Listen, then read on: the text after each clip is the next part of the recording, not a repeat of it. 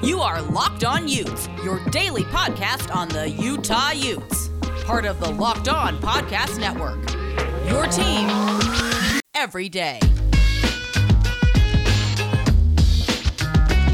It is a Friday here on the Locked On Utes podcast, and we have a new segment for you. First off, we're going to start out with some news from around the athletic department, including a huge night for Utah volleyball. We'll also introduce a new segment that we're calling Fan Friday, where myself or Jake Hatch or both of us sit down with a Utah fan, interview them, get their background and their thoughts on the season thus far and the upcoming game. So stay tuned for all that coming up next. It is the Locked On Utes podcast for a Friday, September the 24th, 2021.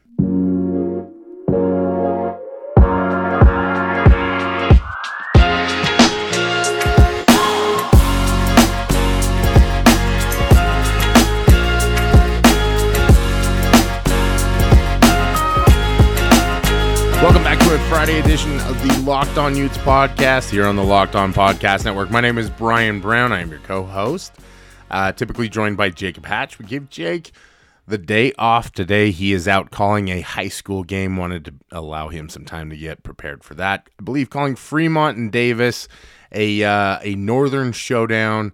Um, so if you have allegiances up there, definitely go catch the Silver Wolves and the Darts. Should be a fun one on tap for that uh, Jake doing the color on the broadcast, if I'm not mistaken.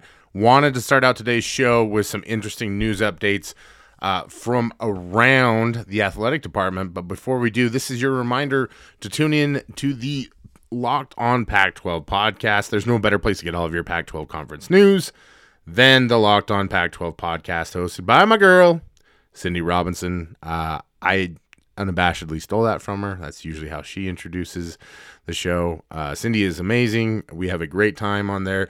We've added a few more uh, co hosts. So you get Locked On Arizona, uh, Locked On ASU, Locked On USC, Locked On Utes, uh, continuing to add to the cadre, to the family. So to speak. So go ahead and follow the Locked On Pac 12 podcast on the Odyssey app or wherever you get your podcasts. Meanwhile, the uh, speaking of adding to results, Utah's cross country team captured some impressive re- results at the Dellinger Invitational. They took down five ranked teams with their win there Thursday evening. Uh, Ariel Keklak, uh, Emily Venters, and Simone Plourde were the ones who paced the cross country team to a huge victory Thursday evening at the Invitational, beating out five other ranked teams at Pine Ridge Golf Club. It was their first win since shocking the country when they took the Joe Piane Invitational crown back on October 4th, 2019. That season actually culminated with the best finish in program history for the women of Utah at the NCAA championships. It's a great way to start the season. Um, I'll just read a quick quote here from Coach Kyle Kepler. Said that's just an awesome way to start the season. He said, "I thought the gals came out and tried to execute our race plan and stay with their groups as best they could despite the crazy start with a short run up to the first turn. We handled that well and handled a little bit of adversity in the front getting split up, but we found ourselves and found our groups. We didn't panic when we didn't get the positions we wanted at the start of the race and just kept moving up." And I thought about midway through, we decided to kind of make our move and held it all the way to the finish. So huge shout out to them um, as they bested a lot of good squads in this one. Uh, finished first place, followed by Colorado State, Arkansas, Portland, Oregon State, Oregon, Boise State, UC Davis, Ohio State, and Washington State. That rounds out the top 10. A few other Pac 12 po- foes, UCLA finishing at 14th. Um, really strong result, really strong start to the season. Hats off to the cross country team in that one. Another big story to talk about as the Utah volleyball squad scores a very impressive victory over number five ranked Wash or excuse me, number six ranked Washington in a five set thriller Wednesday night. If you uh, were tuned to ESPNU, you likely saw this one. Dani Drews was incredible. She was dynamite. She was incredible. Uh, damn, Dani, where'd you get all those kills from? Uh, is what I tweeted out. Um, I'm now realizing how dumb that was. But uh, she had 26 kills, two aces, two blocks. Madelyn Robinson added 14 kills and one block. Zoe Weatherington, 10 kills and three blocks. Uh, Kennedy Evans had seven kills, three blocks. As the Utes rallied, um, dropping the first set 25 to 22, rallied in the second to win 26 24, lost the third 22 to 25, and then finished strong with a 25 to 18 uh, win in the fourth set and a 16 14 finisher there in the fifth set. A big, big, big road victory. Uh, Dani Drews had one of the most impressive highlights I've ever seen.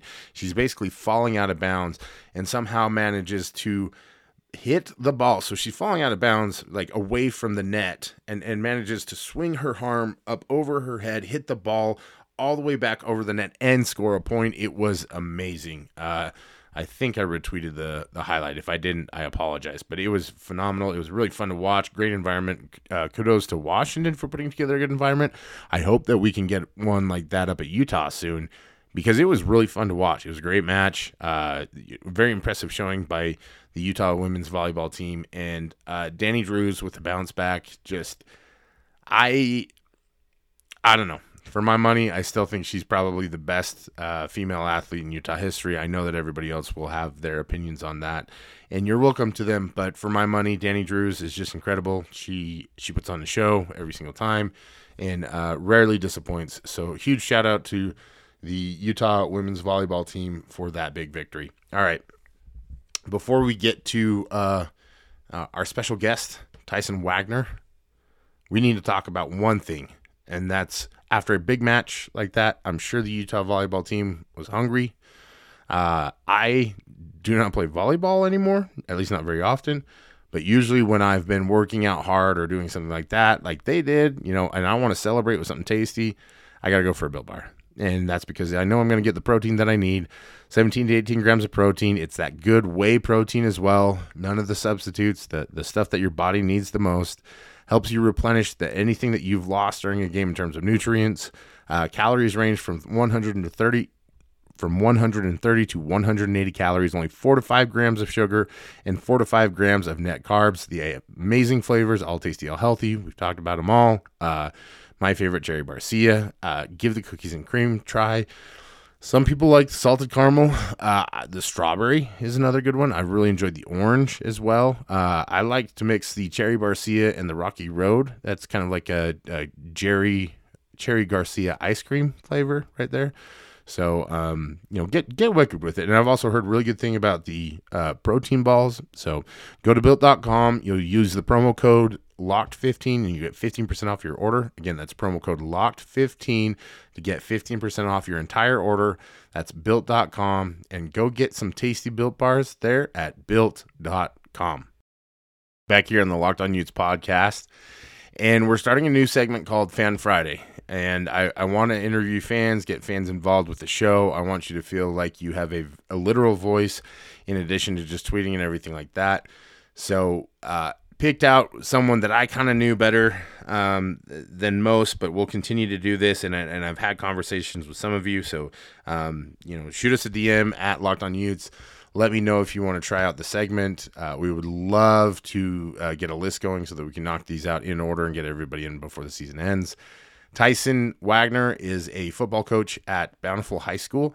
Uh, also, a good friend of mine. We've gotten to know each other throughout the years. Uh, we'll talk a little bit about his background, um, you know, how he got into coaching, uh, how he became a Utah fan, really. And he has a really great story about the Sugar Bowl that I think everybody's going to enjoy. So, without any further time, here's Tyson Wagner on Fan Friday. All right, welcome into our new segment we're calling here on the Locked On Utes podcast Fan Friday, where we pick a fan, sit down with them for a little bit virtually. Uh, you know, someday the Locked On Utes podcast will be able to afford a nice, luxurious studio. Uh, for the time being, we just do this all digitally. First one, one that's very near and dear to my heart, somebody that I was really excited to, to have out. Not a better candidate for the first one uh, than a good friend of mine, Tyson Wagner. Ty, what's your uh, throw out your uh, your Twitter handle for the peeps? Oh gosh, I actually don't even know it. I think it's uh, Coach Wagner underscore two. I'll have to actually look that up. Uh, yeah, Coach underscore Wagner two. So there you go, uh, coach. Because you know, as you and I got to know each other, it was you know a little bit of interacting here on Twitter, and then uh, sidelines. That's the biggest place where I think we've really become friends. Is you used to coach at Bountiful High School, and you know I think for a while there we were actually. I don't know that we ever coached against each other, but I think you and I were both coaching uh, when I was out at Cypress and, and you were at Bountiful. You coached wide receivers, right? Yeah, I've coached. I'm still coaching there right now, actually, as well. But um, yeah, I've done running backs, receivers, linebackers, kind of been all over the place. Special teams coordinator. So those are kind of where I've been. And the best part about it is that you're currently breeding offensive tackles. Uh, you might have between you and Tag Butler, I think have the two like you have my future. You have my my NFLers right there, my bookends. Um, right we've got you booked for the net in about four years. I can't wait. I can't wait. I can't wait. I'm so excited for this. The next next 15, 20 years of my life are going to be great. I'm super excited about that one. Uh, what was it that got you into coaching at Bountiful? You know, so I actually started coaching Little League there um, with a buddy and his his brother. They didn't have enough coaches to coach Little League. Uh, you know, so so we kind of just did that. I was helping him out, just kind of doing offensive coordinator. I was 22 at the time, and you know, Saturday mornings are always free. So just started doing that and worked from that to moving from a B team to the A team to coaching with some guys that I, I still consider really good friends of mine. And I, I coached actually the same kids from the time they were 10 years old, nine, 10 years old, all the way through their senior year of high school, coached every single year. Uh, one of those is actually uh, walk on up at Utah right now, Dylan Brooks, linebacker. He's my guy. Um, but yeah, so ever since then, I've, I've been coaching. This is my fifth season at Bountiful High. So I guess it's now been 13 seasons of football nonstop. And let's, we're going to divert a little bit. I want to get to know you a little bit more, but that's a grind. And I don't know if people really understand what it's like to be involved at that deep of a level for that long. Um, because it's it's no Saturdays off.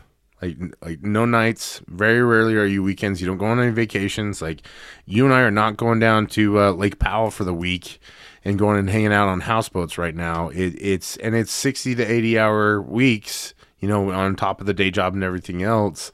Um, tell me about like, I guess just your thoughts about about that that grind, but why it's so addicting, maybe. So I, I think my biggest thing with it is is getting to see, you know, especially going from little league with that same team that I was with, is seeing them grow from nine, 10 year olds to, I mean, we have one kid now, like I said, who's up with you, another kid who's actually coaching on the sophomore staff at Bountiful High. And so it's just really cool to kind of see how they turn out as adults because, you know, not many of them you know, like I said, we have one kid who's playing college ball from that team, and you know, the rest of them are just out going to school, going on missions, and and really, you're you're coaching them in football, but really, I look at it as you're coaching them in life, and the idea is to make them better young men and grown up men, I guess, when the time comes, you know, that that they're out there doing the right things, and so teaching them discipline and all that kind of good stuff, I think, moving forward in their life is is more impactful to me, I think, than necessarily the football thing. The way that I would describe is if you're somebody like that likes home projects, but you want your home projects to be human beings, then go be a football coach, right? Because right. like that is it is so much development. You're you're I think the the addictive part for me was that like I had to be a better person when I was coaching because I felt like if I wasn't modeling the correct behaviors, you know, going to bed, eating well, working out, all that kind of stuff, how could I ask my players to be doing that kind of stuff? And and you know, I think there's a lot of that that goes into it, right? Like like you ask a lot of yourself, and, and maybe some of this is just being an offensive lineman in general, and like we just don't care about a lot, you know, like other than food. Um, and maybe uh, maybe a few you know bench presses here and there, whatever. Um, but like I think that's the part about it that always got to me was I always felt like I was a better person when I was coaching because I was trying to be better for them, you know, and not for myself yeah. and anything like that. And and I think what you see is is what you're trying to do gets multiplied by the things that they do, and they find ways to surprise you both for good and bad that are just unbelievable and unpredictable. Yeah, and and it's so awesome on on game day when you see a kid or when you see things from their perspective, and once it finally clicks, it's it's awesome. It's such a cool, it's such a cool feeling, you know. And being a new father, you know, I have a 14, 15 month old and then a five week old. So like I'm, I'm seeing those similar things with with my son who's a little bit older you know he's walking around and he's finally figuring out little things here and there you know working on his kick steps and all that kind of stuff you know we got him in a you know hitting ladders and you know, pushing chairs around and stuff. You know, we're working on that drive, but no, but, uh, hip, building that hip yeah, strength, getting those sleds already, getting those uh, those um, little tight sleds. Yeah, I see that yeah. they got those out there now. So yeah, but you know, it, it's just really cool, and, and I mean, my wife isn't a big fan of me being away so often, uh, but she knows how much coaching means to me and how much it brings a light into my life. That it, it kind of is a de-stressor for me with life being so stressful with with work and little kids and all of that. So it's a good release for me. And I mean, I coach baseball too, so I get the winters off. But you know, it, it's I wouldn't change it. If I knew anything about baseball, I would love to coach because I think it's probably as far as spring sports go, it's it's I don't want to say laid back, but like the the vibe of baseball is so, so much less. Uh, uh, it's not as intense. Yeah, it's day to day, right? Like like yeah. baseball is day to day. Like you've got two or three games a week, you know, like you're mixing in practices. Like it's more rhythmic. Like football is so like get up, get psyched, yeah, two hours, woo, we're jacked, and then you're like, Bro. okay, yeah. I got to recover, and then you're bouncing back. Like like baseball is just that consistent and just like I think calling it a romantic pastime is, is very accurate. Um, but high school baseball is different. Like it's so much more fun too. Like in, in yeah. kids, like you get in the dugout with them and get chattering, and then that's that's probably the most addictive part about the coaching aspect. I think you and I would both say is, is working with the kids, right? Like mm-hmm. they bring something sure. unique to you, energy wise, and it's just they're funny and they're goofy, and I like they're so hard to describe sometimes, you know, because like uh like like unless you're around like high schoolers a lot, you really kind of don't know uh, you know, know how weird they can be and how awkward they can be and how funny it is, you know. Yeah, it's true. It you see it every day with a different kid or yeah, and, and there's the always that kid. one. Yeah, there's always that same kid. Well, there's the consistent ones, and there's always the one that you surprise them. You're just like, where did that come from? Like, I didn't see that. And they're like, eh. but yep, exactly. Let's transition a little bit and talk a little bit about you know, being a Utah fan, what was it that got you like? Did you grow up as a fan? What did you have a seminal moment? so it's kind of funny. I've, you know, Utah fans don't don't hate me, but growing up, all of my family was BYU fans, uh, which I think probably a lot of you probably grew up that way. but uh, no, I, I think it kind of started. You know, I like I wanted to be different than the rest of my family, and you know, I went to school there after after I went to Southern Utah, and then so graduated there, going to games, all that kind of stuff. And I, I was always a guy that rooted for the teams in the state. Like I've never been or had never been really in, against other teams. I mean, yeah, I want Utah to beat BYU every single time, and I want them to beat them by 80. Uh, you know, so I, I, guess that's kind of how it happened. Is just trying to be a little bit different than the rest of my family and you know be able to give my grandpa's trash talk and all that kind of stuff which is always fun. And and you know obviously going to school there it's you know you kind of you know it's in your blood. And all my buddies are utah fans. And so we would all go to the games.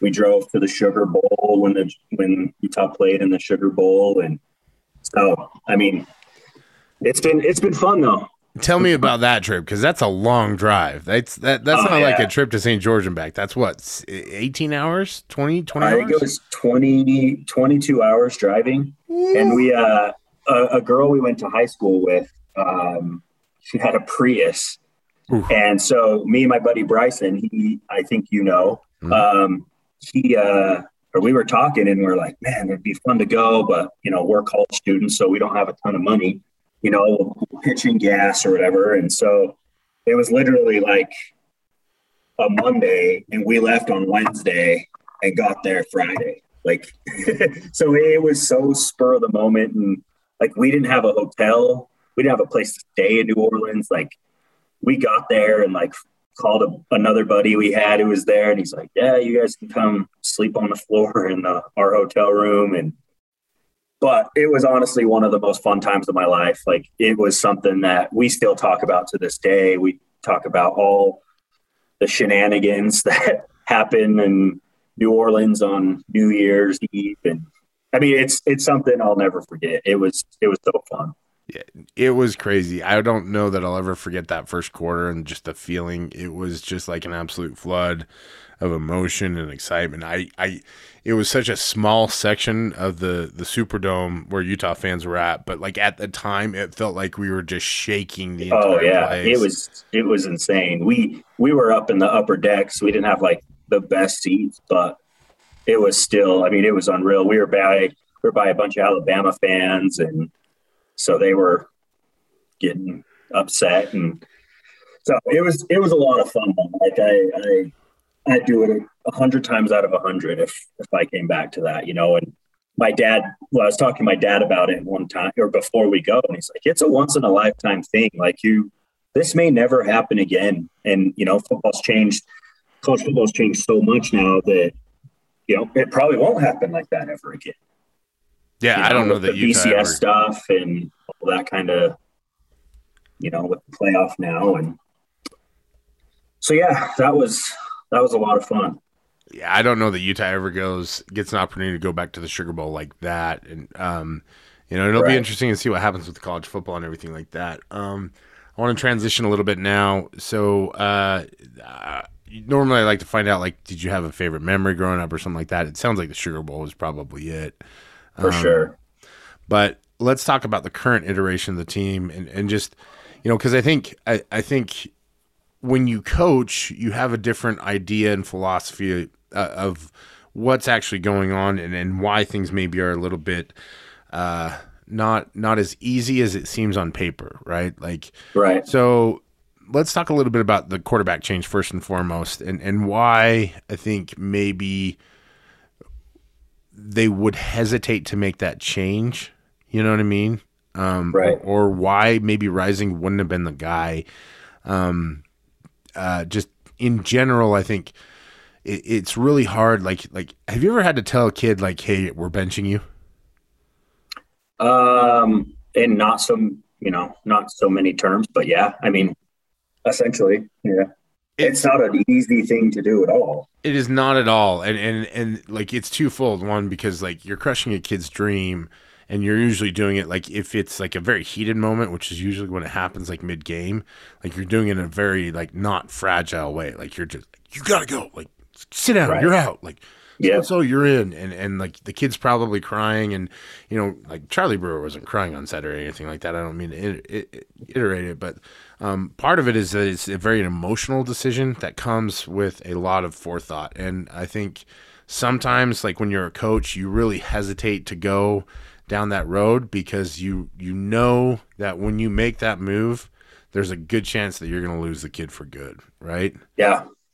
And I yeah. think that's probably what Utah was going through is that they knew like maybe they knew that that Charlie or Cam was better and and I don't know if you ever had any experiences where like you saw kids that were in practice they just weren't quite there but when the lights came on like they were.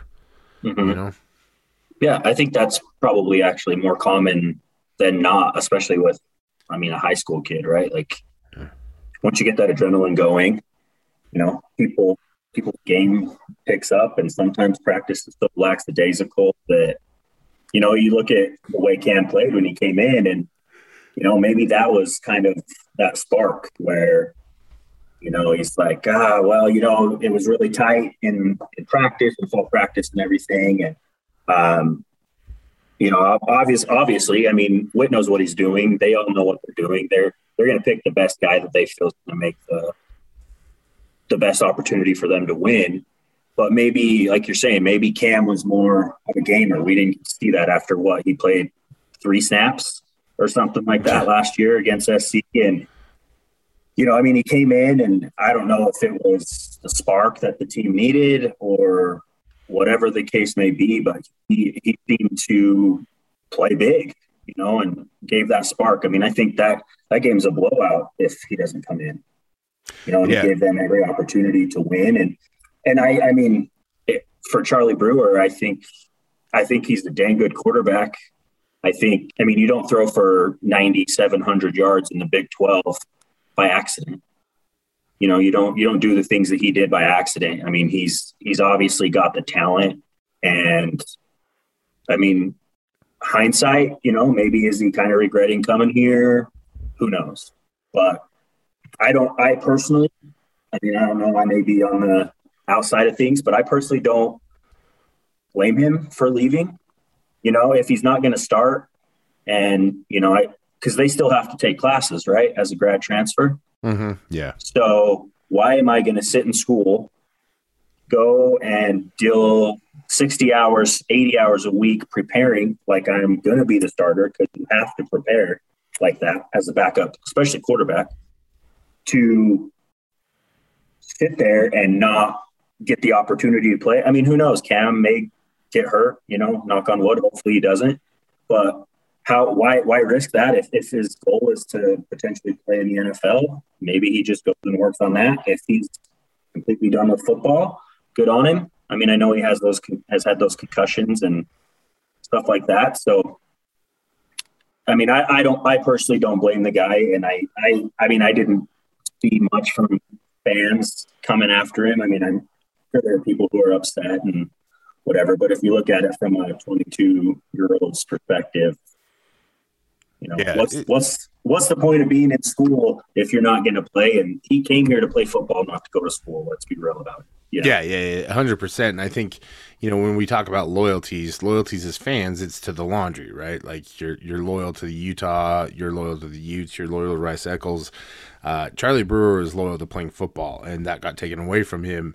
You know, and we could talk for hours about you know was it scheme was it you know personnel was it you know stuff that they were doing up front and you know it's interesting that they made a lot of, of changes up front on the offensive line once Cam Rising came in that they hadn't done yet with with Charlie Brewer you know uh, um, mm-hmm.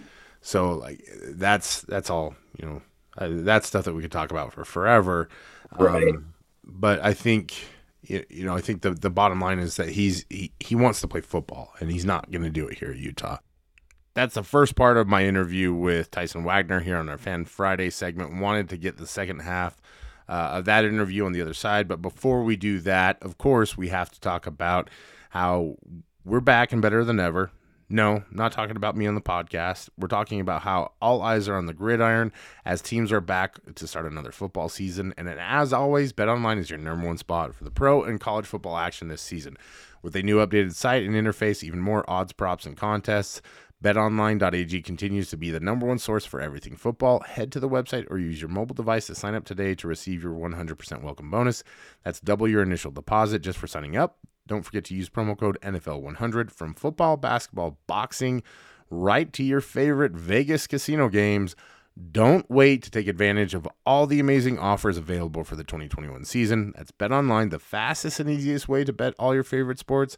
Bet Online, your online sportsbook experts.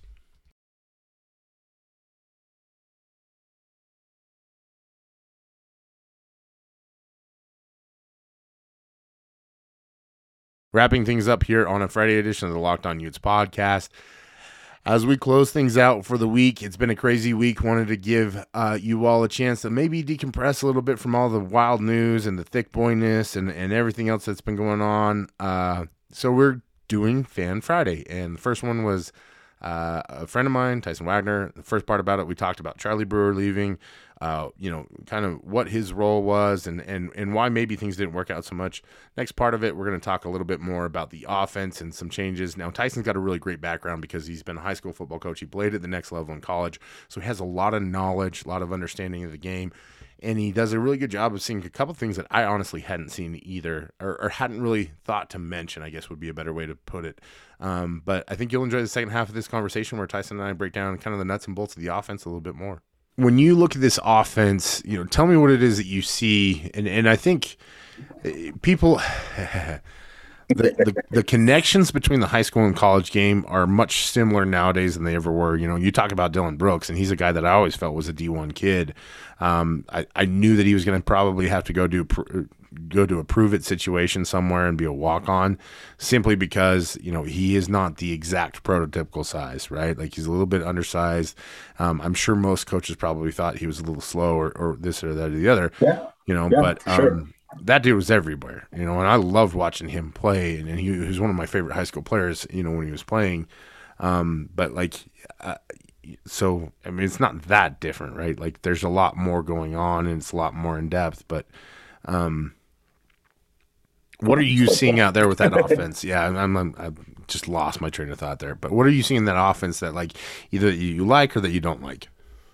So I, I've you know I've I guess talked to friends and what I've seen on Twitter and, and whatnot is you know the, the offensive line is better.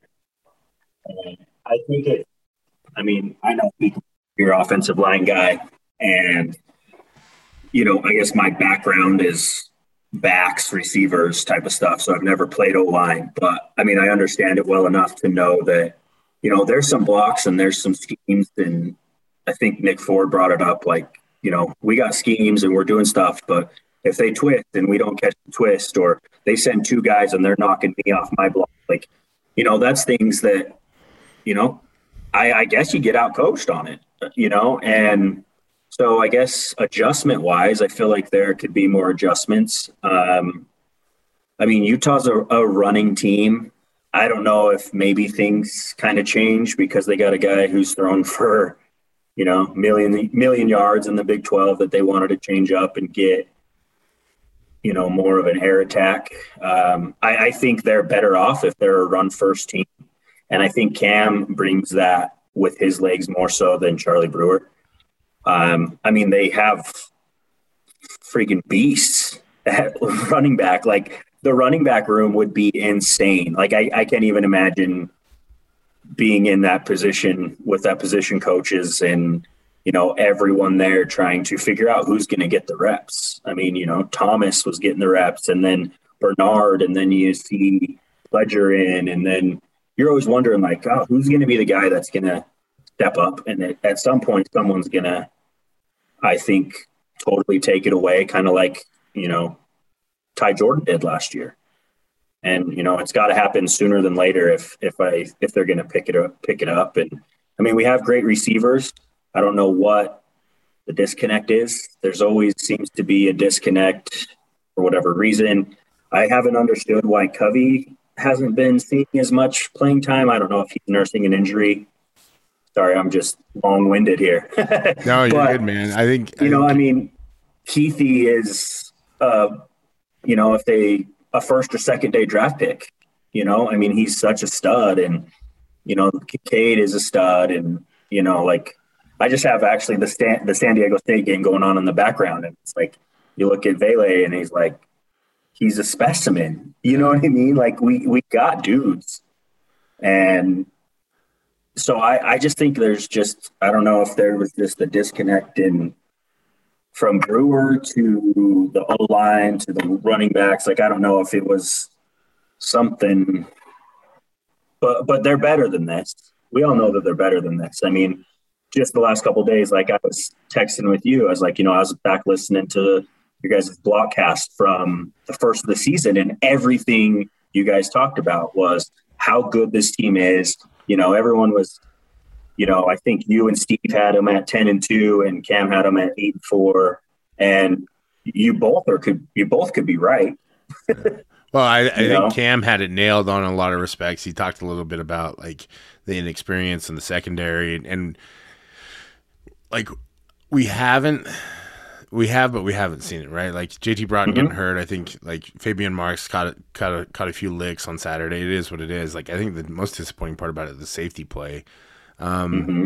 and, and if I'm really being honest here, I think a lot of what we've seen from Utah over the years is just like so much man, so much man, so much man. Um, and that's I think as a defensive back, it, like it kind of lulls you into a certain like mindset, right? You know, mm-hmm. um, and I think you know as a wide receiver, like you you I think it's more difficult the more variety of coverage you play, right? And and I For think sure. like, I think For that's sure. where Utah's kind of like gone up against the wall a little bit. They played more zone last year, and I think they had some more success in turning the ball over. Like man is great for pressure, um, you know, and, and I know that they need to go cover three a little bit more for the run support, but like you want to make the, the the job of the wide receiver that much more difficult, and and and in turn the quarterback. And I think teams are doing that to Utah you know, like we've mm-hmm. seen them go drop eight and do zone and man and everything like that. And BYU did a good job of it. San Diego State did a good job of it. And they're not evolving the scheme to match that. You know what I mean? Yep. Yep. Well, and I mean, if you just watch San Diego State and BYU and and the run blitzes and the pass blitzes that they're sending, I mean, if they can't figure it out, it's going to be a real long year. Yeah, and and that's the big part about it is you've got to put hesitation in the defender. You know what I mean? Right. Whether it's th- through actual QB run, whether it's through rising scrambling, you know, and sometimes that can give like the other thing too is I think uh, confidence is such a massive part of playing football.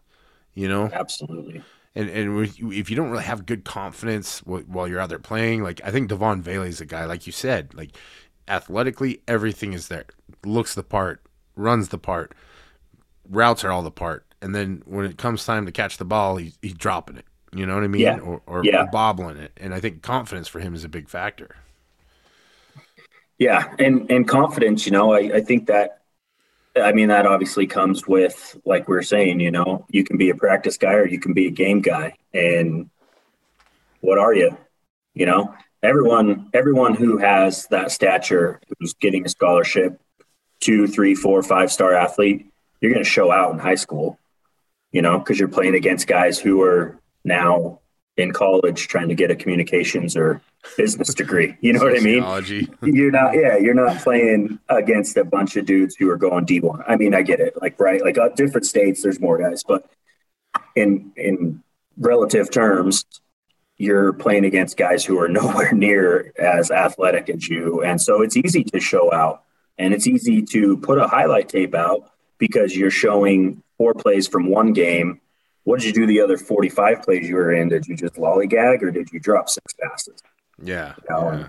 I mean, I know recruiting is a lot more than just looking at highlight tapes, but so I, I mean, I, I don't know. I mean, I don't know. I guess offensive line schemes good enough for or what what things are, but I think once that gels, I mean, we all know if, if you've played or understand the game decent enough that you win and lose by your O line. You know, you can have like I, I talk about it at, at, high school when our you know our line isn't doing as good as it is, and it's like you know, guys, we could have Adrian Peterson in his prime back there, but if our running backs are getting hit three yards back in the field, or dang near getting the ball taken from the quarterback because they're in there so fast, it doesn't matter who's back there. Yeah. So you you win and lose by your your O line, and do they get a lot of the heat? Do the quarterback and the O line probably get the most heat out of anybody uh, when it comes to positions? Probably, and it's probably well deserved because you know you got to be the guy. Yeah, you know, and, and the line has to work. Five guys has to work as one, otherwise it doesn't work. Yeah, and, and I think that's well, and, and, and protection is really a fascinating part of it too, because I think it's it, you know you can speak to the running back aspect of the running backs are dependent upon the offensive lineman to do the right assignment, right, so that they know right. who to pick up when they're coming in, you know, and and the running backs dependent on the quarterback to identify the right guy for them, right? Yep. And so you'll see that a lot of times when you'll see the running back shift from one side to the other or, or whatever they're doing. Sometimes it's protection related. Uh, sometimes they're trying to get the right balance in terms of numbers things like that. Like you yeah. and I could go back and forth on that kind of stuff for, for hours. Yeah. Um, but I think it's that's really the, the the cohesiveness. Like wide receivers can't do their job downfield and get open if the quarterback doesn't have time, you know, and the quarterback can't throw to the wide receivers, uh, if if he doesn't have time, and it really is this catalyst up front. Now, I think there is a, a, a point to be made where it's like, you know, if I get the ball out in under two seconds, you know, and, we're running short stuff. Like I, I, love that they went five wide the very first play for Cam, just ran all curls, super yeah, simple route. I, I was just going to say that quick game stuff is what they need to do. You know, hitches, you know, what we call ditch, you know, double hitches or hitches outside. Yep. Whatever it is, like quick game, you know, run full screens, run, you know, swing routes. I mean, maybe throw in a halfback screen every once in a while or, you know, something like that. I mean, I'm sure they've ran it. I can't think of it off the top of my head. But when they're bringing pressure like that, you got to slow them down somehow. And five step drops and getting it done. You know, so I don't know if it's. I mean, even Brewer was hitting seven step drops sometimes, and he was still getting pressure on him. Like yeah, how well, against Weber State. Yeah, you know and like, and the, that's i think a big problem that utah's had with the passing game overall is it's so much of it is downfield right they want to work that that mid to to, to deep yardage right. you know, a lot of those deeper routes and it just takes time to develop which is great if the run game's cooking and you can go off a of play action right yep um, the problem is is that they just like they need to find more ways to run the ball other than just inside zone and under center handoffs. You know what I mean? Right. And, and like we've heard it in the past that you can run the ball with with swing passes and things like that. And I think to your point, like we haven't seen a lot of Britton Covey. Why not? You know what I mean? Yeah, I mean, get him on fly sweeps and you know the jet sweeps and you know where's the reverse pass? You know, why not throw something fun in there to mix things up. I get it. It's it's college, so there's more to it than just being fun. But like, I mean, I I know. I mean, I only played a year and redshirted in college football, but we're all still kids. We all want to do fun plays and have fun with things, you know. And you know, throwing something out like that is. I mean, I don't know. I I think Utah's really good at that kind of stuff, you know, and so I, you got to find what you're good at. And I think it goes all the way down to, I mean, even coaching Little you have to figure out what your team's good at. And yeah, you can be good against the scout team, but what plays are going to work against other, the other 11 guys who are on scholarships, not just your own guys. And I don't, I, I think there's adjustments that probably need to be made. And, and that's like college coaches get paid to make adjustments. It's, you know, it's not uh, necessarily the day to day thing, but it's the adjustments. And, you know, whatever adjustments they made when Cam came in seemed to work. And hopefully that continues, you know, with Washington State and forward on. Yeah, for sure. And, and I think, you know, the adjustments aspect of it are is so important. Uh, because I think if you get too predictable, too repetitive, we see basically. I think you made the really the the best point you made is like having fun is such a critical part about it because the rest of football sucks. Like like running sucks, lifting sucks, practice really sucks, and and unless yeah. you've done it every single day, I don't think people realize like how brutal it is on your body and how hard and and like the damage that you have to withstand. Like uh, like think about the last time you fell, like you just straight up fell and hit the ground. Like, like for me, like it took me a solid like five minutes to get back up again, and you're yeah. doing that like every single time, like like continuously for two three hours. So against like, another guy who's coming in at full speed, who weighs two seventy and runs a four. Yeah, yeah, it's it's just insanity, and so like I think sometimes we because we just watch these games, we forget how physical they are and how how draining it is. But but the part about the fun is so important because you look at what BYU is doing; they're having a lot of fun with their offense, right? Like they're doing some right. fun stuff. Uh, the offensive line are having fun with that wide zone concept, and and they're doing some fun, you know, variations off of it where they're doing a wash backside and allowing Allgeier to get upfield and and be what he does. And and I watched that game, and I don't think that San Diego State did a whole lot of stuff that was fun with their offense, but the few times that they did, they had some successes with it. You know, the, the yeah. modified Philly special there that kind of ended things. You know? right. Um, so I, you know, it's I think it is a very critical part about it, and I think you know the, the, variety you've got some ballers on this team you know you you mentioned For just sure. the running backs alone like those are all dudes that came from big time programs that had big time roles and and and played in systems where they did fun stuff like tj pledger's got to be sitting here thinking like this, like why this did is I so here? vanilla. Yeah, Yeah, this Yeah. yeah. I So came from just- Lincoln Riley to to this. Like, come on, man. I came from the run game guru who who runs the best spread run games on the planet, you know, scheme wise to uh, inside zone handoffs. Mm. Yeah, like we're not. We're it's pretty vanilla. Like we do more stuff. I feel like the at high school level than what what I've seen. You know. Hundred percent, and and I I understand that you have to solidify your basics, but um, you know you've been doing the same basics for the last four years. Uh, at some point, you've got to mix things up a little bit, and and that's Right. the biggest thing that I'm seeing from them right now. Um, we could literally go all night I, because we have before. Um, I want to get your predictions for the game on Saturday. What do you think? How do you think things play out?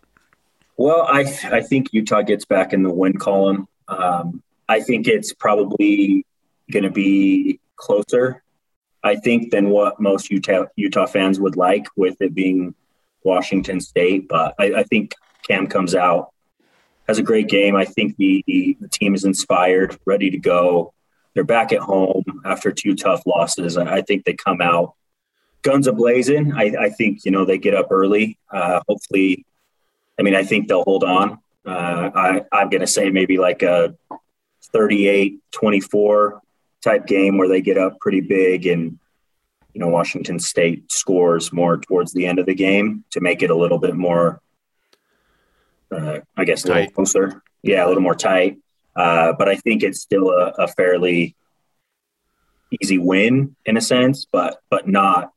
I think I think Utah fans are going to be on the edge of their seat the whole time because you know if if one bad thing goes wrong, it's, it's going to be like, you know, Yeah, So, it's going to be like, I- oh no, yeah, and I and I hope fans realize that. Yeah, I mean, as frustrated as you are, they're a thousand times more frustrated than you. and it's a different kind of frustration, right? Like it's it's uh, Yeah, yeah, It's it's And- not the helpless frustration that you feel as a fan. It's the frustration of like I, I want this to, to happen and it's not happening. yeah. And so hopefully, you know, there's no boo birds or anything like that, and you know, they're still young kids trying to play a game for our entertainment and The biggest know, thing, so- yeah, the biggest thing I think is that th- this is still a work in progress with this team, right? Like, so we may see some improvement. We should see some improvement on Saturday, just without a doubt. I think we saw improvement in the San Diego State game from quarter to quarter, even you know, which Right. was you know, uh, as bad as it was in the first half. Like, it was good to see that kind of steady and, and improve, you know, bit by bit. Um, it's not going to be a complete Picasso uh, on Saturday. Yeah, so so pick the good moments, and then understand that they'll learn from the bad moments, and especially with Cam Rising. So if he throws an interception or two, don't don't throw your hands up and say, "Do we not have a single quarterback?" We we do. The guy's back there, but he's not going to be perfect, you know, right out the chute. And I know that right. the fourth quarter was fun for everybody, but like. He's gonna have some things that he does that are gonna frustrate us. We just don't know what those are yet. So be on. Well, yeah, we haven't that. seen him play. We don't. We don't really know his play style. You know, is he? I mean, in the fourth quarter, he was slinging it around. You know that the the go route down the sideline to to Dixon, I believe it was. I mean, that was a beautiful play, and you're like, oh, first, oh, I guess we're gonna throw a touchdown first play overtime. All right, like Yeah, I can respect that. You know, like that doesn't happen. I've watched so many overtime games, and nobody ever goes for the end zone on the first play. You know, No, and I, I thought like that was the best part about his his whole thing was this, he was decisive. He wasn't questioning. You know, his body language was really positive, and I think that that's a great way to come into a game. And and now you know how that feels. You can carry it over. You can look back at it and be like, I had a ton of success playing like that. That's just what I need to do. You know, and I think the uh, the uh, you know he was starting to fill that out a little bit in USC. You could see he was nervous. You know, right up until he got injured. Um, right? so, well, man, this was a lot of fun. Uh, we'll have to figure out a way to do this again. Um, Yeah, and and for sure. uh, you know, I appreciate you coming on and, and kicking off the You segment. bet. So, Thanks, buddy. I appreciate it. Go Utes. alrighty, there you have it. Our very first ever Fran, oh, Fan Friday, Fran Friday. I think we'll pass on Fran Friday and stick with Fan Friday for sure. Uh, hope you enjoyed that. Like I said, if you have a desire to be on the podcast or or you know get an interview in with myself or Jake or or you know, you know maybe we'll add Lundy or whoever else, who knows? Who knows who else will show up? Uh, let us know. DM us at Locked On Utes. You can send us an email, lockedonutes at gmail.com. Uh, Jacob and I are both on Twitter at Brown Bear SLC, at Jacob C. Hatch. Um, so hit us up on there. Thank you again, as always, for listening. Uh, it's a pleasure to do this, and I appreciate each and every one of you. Thank you, thank you, thank you. Uh, as always, be well, stay well, do well. This has been the Locked On Utes podcast for September 24th, 2021. We'll talk to you again on Monday.